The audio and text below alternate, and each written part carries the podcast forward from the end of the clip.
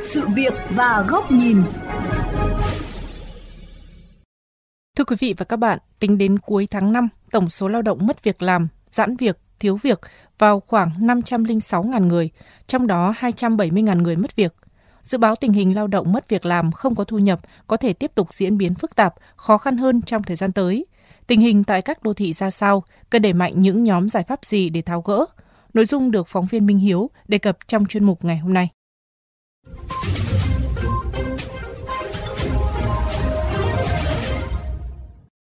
Anh Hoàng Mạnh Tân, 30 tuổi, ở Cầu Giấy, đến Trung tâm Dịch vụ Việc làm Hà Nội để hưởng trợ cấp thất nghiệp với khuôn mặt nặng chịu âu lo.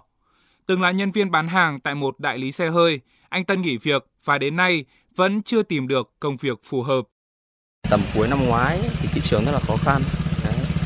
Tất cả mọi thứ tức là uh, việc kinh doanh rồi là khách hàng đều ít đi so với tất cả những năm trước. Hiện tại vẫn lại làm tự do. Thì trong khoảng nửa năm vừa rồi thì cũng có offer vào một vài những vị trí khác. Ừ, chưa công việc nào mà mình hài lòng thực sự rất là khó khăn đấy. Các doanh nghiệp, các công ty thì em thấy là bây giờ phải nói là thừa người, trong khi lao động mà cần công việc thì lại nhiều hơn. Nỗi lo mất việc hoặc không tìm được công việc phù hợp là lo lắng chung của nhiều người dân tại các đô thị trong bối cảnh thị trường lao động khó khăn. À, em trước đây là giáo viên mầm non, à, em mới nghỉ uh, từ tháng 1 vì là công việc kiểu vất vả và lương thu nhập lại thấp ấy, không đảm bảo cuộc sống. Mình đi học thì chỉ có bằng cấp mầm non thôi ấy, thành ra là tìm công việc mà để phù hợp mà công việc khác thì cũng hơi khó. Em làm công việc uh, hành chính văn phòng ở công ty uh, xây dựng. Trên công ty là có nhiều cái cũng phức tạp ấy thì uh, lãnh đạo công ty em cũng dính về cái về hình sự ấy. Đúng cái, cái lúc đấy, đúng cái lúc em nghỉ việc thì là chồng ấy ốm liên miên toàn đi bệnh viện suốt. Theo Bộ Lao động Thương binh và Xã hội, trong những tháng đầu năm 2023, gần 510.000 người, tức là khoảng 3,4% tổng số lao động trong doanh nghiệp bị ảnh hưởng việc làm. Trong đó, hơn 54% lao động bị thôi việc, mất việc, tập trung ở các tỉnh có khu công nghiệp, khu kinh tế lớn như Bình Dương, trên 71.500 người, Hà Nội khoảng 41.000 người, Thành phố Hồ Chí Minh khoảng 45.000 người, Đồng Nai, Bắc Giang, Bắc Ninh, Hải Dương. Lao động mất việc chủ yếu trong các ngành dệt may, da giày, sản xuất linh kiện và sản phẩm điện tử. Ông Lê Quang Trung, nguyên Phó Cục trưởng phụ trách Cục Việc làm, Bộ Lao động Thương binh và Xã hội đánh giá khó khăn của thị trường lao động do tác động của đại dịch COVID-19 và suy thoái kinh tế thế giới làm thay đổi thói quen tiêu dùng trong và ngoài nước. Tín hiệu tích cực có thể đến với một số lĩnh vực trong cuối năm nay, nhưng tình hình chung là phức tạp và khó lường. Có thể sẽ có những đơn vị giảm trên 40-50% lao động – Chính vì vậy, cần đẩy mạnh triển khai những giải pháp cả cấp bách trước mắt và căn cơ lâu dài.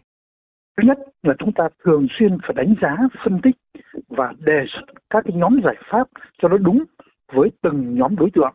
Thứ hai, hỗ trợ có hiệu quả cho doanh nghiệp, các hợp tác xã và các tổ hợp sản xuất về thuế, về vốn, về thị trường, về chi phí sản xuất, về thủ tục hành chính pháp lý, tái cấu trúc đổi mới công nghệ, đầu tư theo chiều sâu để các cái doanh nghiệp phục hồi và phát triển tạo việc làm cho người lao động. Thứ ba, đẩy mạnh công tác tư vấn giới thiệu việc làm, dự báo thông tin về thị trường lao động. Thứ tư, để nâng cao cái trình độ cho người lao động. Thứ năm, cần có các chương trình về vấn đề việc làm, thu nhập cho từng nhóm đối tượng. Trong đó xác định rõ cái mục tiêu, cái hoạt động cụ thể, cái nguồn lực và trách nhiệm cũng như kết quả đạt được. Thứ sáu, cần nghiên cứu khẩn trương hoàn thiện hệ thống chính sách pháp luật. Từ cuối năm 2021, chính phủ đã đề ra chương trình hỗ trợ phục hồi và phát triển thị trường lao động. Nhưng Phó giáo sư tiến sĩ Nguyễn Thị Lan Hương, nguyên Viện trưởng Viện Khoa học Lao động và Xã hội, nhấn mạnh vào việc thoát ra và phục hồi với những chương trình hỗ trợ khẩn cấp, chứ không chỉ là chuyện phục hồi và phát triển. Chúng ta vẫn tiếp tục nhưng mà chắc là phải có một cái chương trình nó tổng quát hơn và dài hơi hơn. Chắc là phải đến năm 2025 ấy. Thì những cái chương trình phát triển nguồn nhân lực ấy, theo tôi là phải tạo ra một cái sức mạnh mới là để chúng ta hỗ trợ những người lao động mà họ tạm thời bị sa thải của thị trường lao động. Hai là chúng ta phải hỗ trợ cho cái chuyển đổi. Họ có thể là mất việc làm ở nơi này nhưng họ chuyển đổi sang nơi khác. Và thứ ba là hỗ trợ người lao động để tiếp cận những cái ngành nghề mới tỷ lệ tham gia bảo hiểm thất nghiệp của chúng ta rất là thấp, chỉ mới được có 25% hay 6% thôi. Thì mấy những cái chính sách bảo hiểm như thế là phải mở rộng ra. Coi đấy là những cái chính sách bà đỡ rất là quan trọng của thị trường lao động. Ngoài ra thì những cái chính sách trợ cấp về đời sống cho người lao động, trợ cấp về nhà ở, trợ cấp về các cái điều kiện sinh hoạt ấy, sẽ làm cho người ta tái hòa nhập vào thị trường lao động tốt hơn.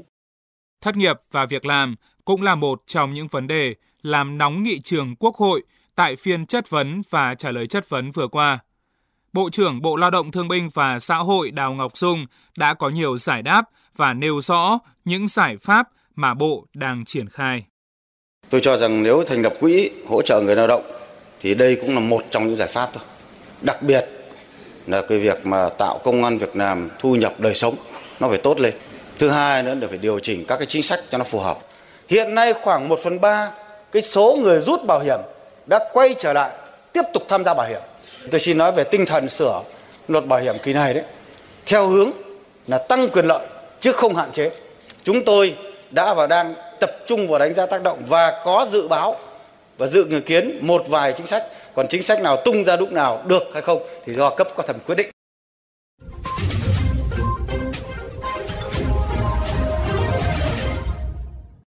Thưa quý vị và các bạn, những tưởng COVID-19 đi qua, khó khăn sẽ ở lại phía sau. Nhưng hàng trăm nghìn người lao động vẫn tiếp tục mất việc, chơi với giữa làn sóng sa thải khi doanh nghiệp khủng hoảng, thiếu đơn hàng, giá nguyên vật liệu tăng cao, trong khi sức mua cũng chứng lại. Mở nút thắt cho thị trường lao động trong bối cảnh suy thoái kinh tế toàn cầu là không đơn giản, đòi hỏi các ban, ngành, địa phương tiếp tục thực hiện nhiều giải pháp đồng bộ. Mời các bạn cùng đến với bài bình luận với nhan đề chung tay mở nút thắt cho thị trường lao động.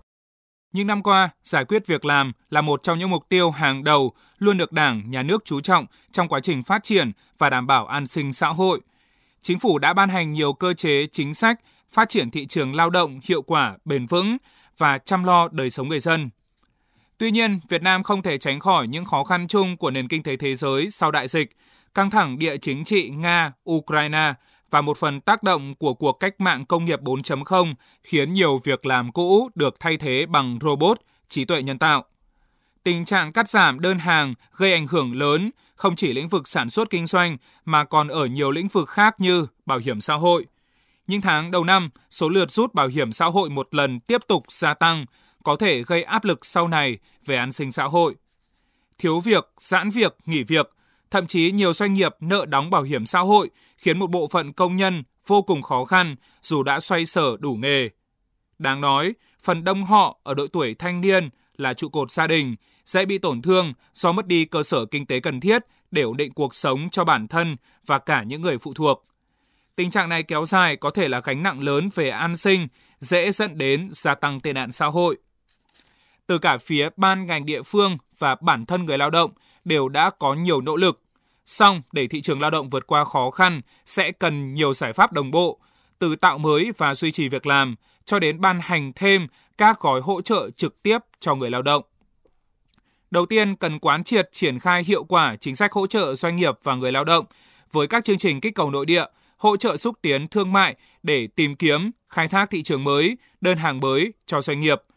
Đây được đánh giá là giải pháp quan trọng và bền vững nhất bởi tăng cường sức khỏe cho doanh nghiệp là tăng cơ hội cho doanh nghiệp tạo ra nhiều công ăn việc làm, đồng thời tăng đào tạo năng lực cho người lao động để tiếp cận các cơ hội việc làm. Nhiều đại biểu đề nghị chính phủ giả soát để có đánh giá chính xác về số doanh nghiệp rời khỏi thị trường ở các loại hình doanh nghiệp nào, ở lĩnh vực nào là chủ yếu, từ đó có giải pháp hỗ trợ giảm thiểu tình trạng doanh nghiệp phải rời khỏi thị trường. Các giải pháp cần phù hợp, triển khai thực hiện hiệu quả, góp phần ổn định việc làm cho người lao động. Cùng với đó, cần đẩy mạnh phát triển nguồn nhân lực, nhất là nguồn nhân lực chất lượng cao, sắp xếp tổ chức nâng cao chất lượng đầu vào của các cơ sở đào tạo, chất lượng đào tạo của các cơ sở giáo dục nghề nghiệp, tiếp tục thực hiện tốt chính sách hỗ trợ đào tạo, đào tạo lại cho người lao động. Đặc biệt, cần quan tâm nhóm lao động trên 40 tuổi, năng suất thấp. Khi cắt giảm thì người sử dụng lao động sẽ nhắm vào đối tượng này, Do đó, cần chú trọng đào tạo từ sớm, từ xa để họ có thể bố trí việc mới khi bị chuyển việc hoặc thất nghiệp. Về chính sách bảo hiểm xã hội, hạn chế tình trạng rút bảo hiểm xã hội một lần, cần các giải pháp tổng thể từ ngắn hạn đến dài hạn. Trước mắt, tiếp tục tuyên truyền, vận động để người lao động hiểu rõ về những thiệt thòi nếu rút bảo hiểm xã hội một lần. Xa hơn là sửa đổi luật bảo hiểm xã hội theo hướng gia tăng quyền lợi, giảm nhận trợ cấp một lần để giữ lao động ở lại hệ thống. Bên cạnh đó là những gói hỗ trợ kịp thời của doanh nghiệp, chính quyền các cấp đối với người lao động. Thời kỳ còn ảnh hưởng bởi đại dịch COVID-19, chúng ta đã có những ATM gạo, các túi an sinh rất hiệu quả. Nhưng đến nay, khi người lao động gặp nhiều khó khăn, lại chưa có nhiều hoạt động tương tự. Chính vì vậy, sự quan tâm, thăm hỏi, động viên kịp thời sẽ giúp người lao động phần nào an tâm vượt qua khó khăn trước mắt và nỗ lực tìm kiếm một công việc phù hợp. Chuyên mục Sự việc và góc nhìn ngày hôm nay với chủ đề Cư dân đô thị phập phồng lo mất việc xin được khép lại tại đây. Cảm ơn quý vị và các bạn đã dành thời gian theo dõi. VOV Giao thông, kênh phát thanh dân sinh tương tác số 1 Việt Nam.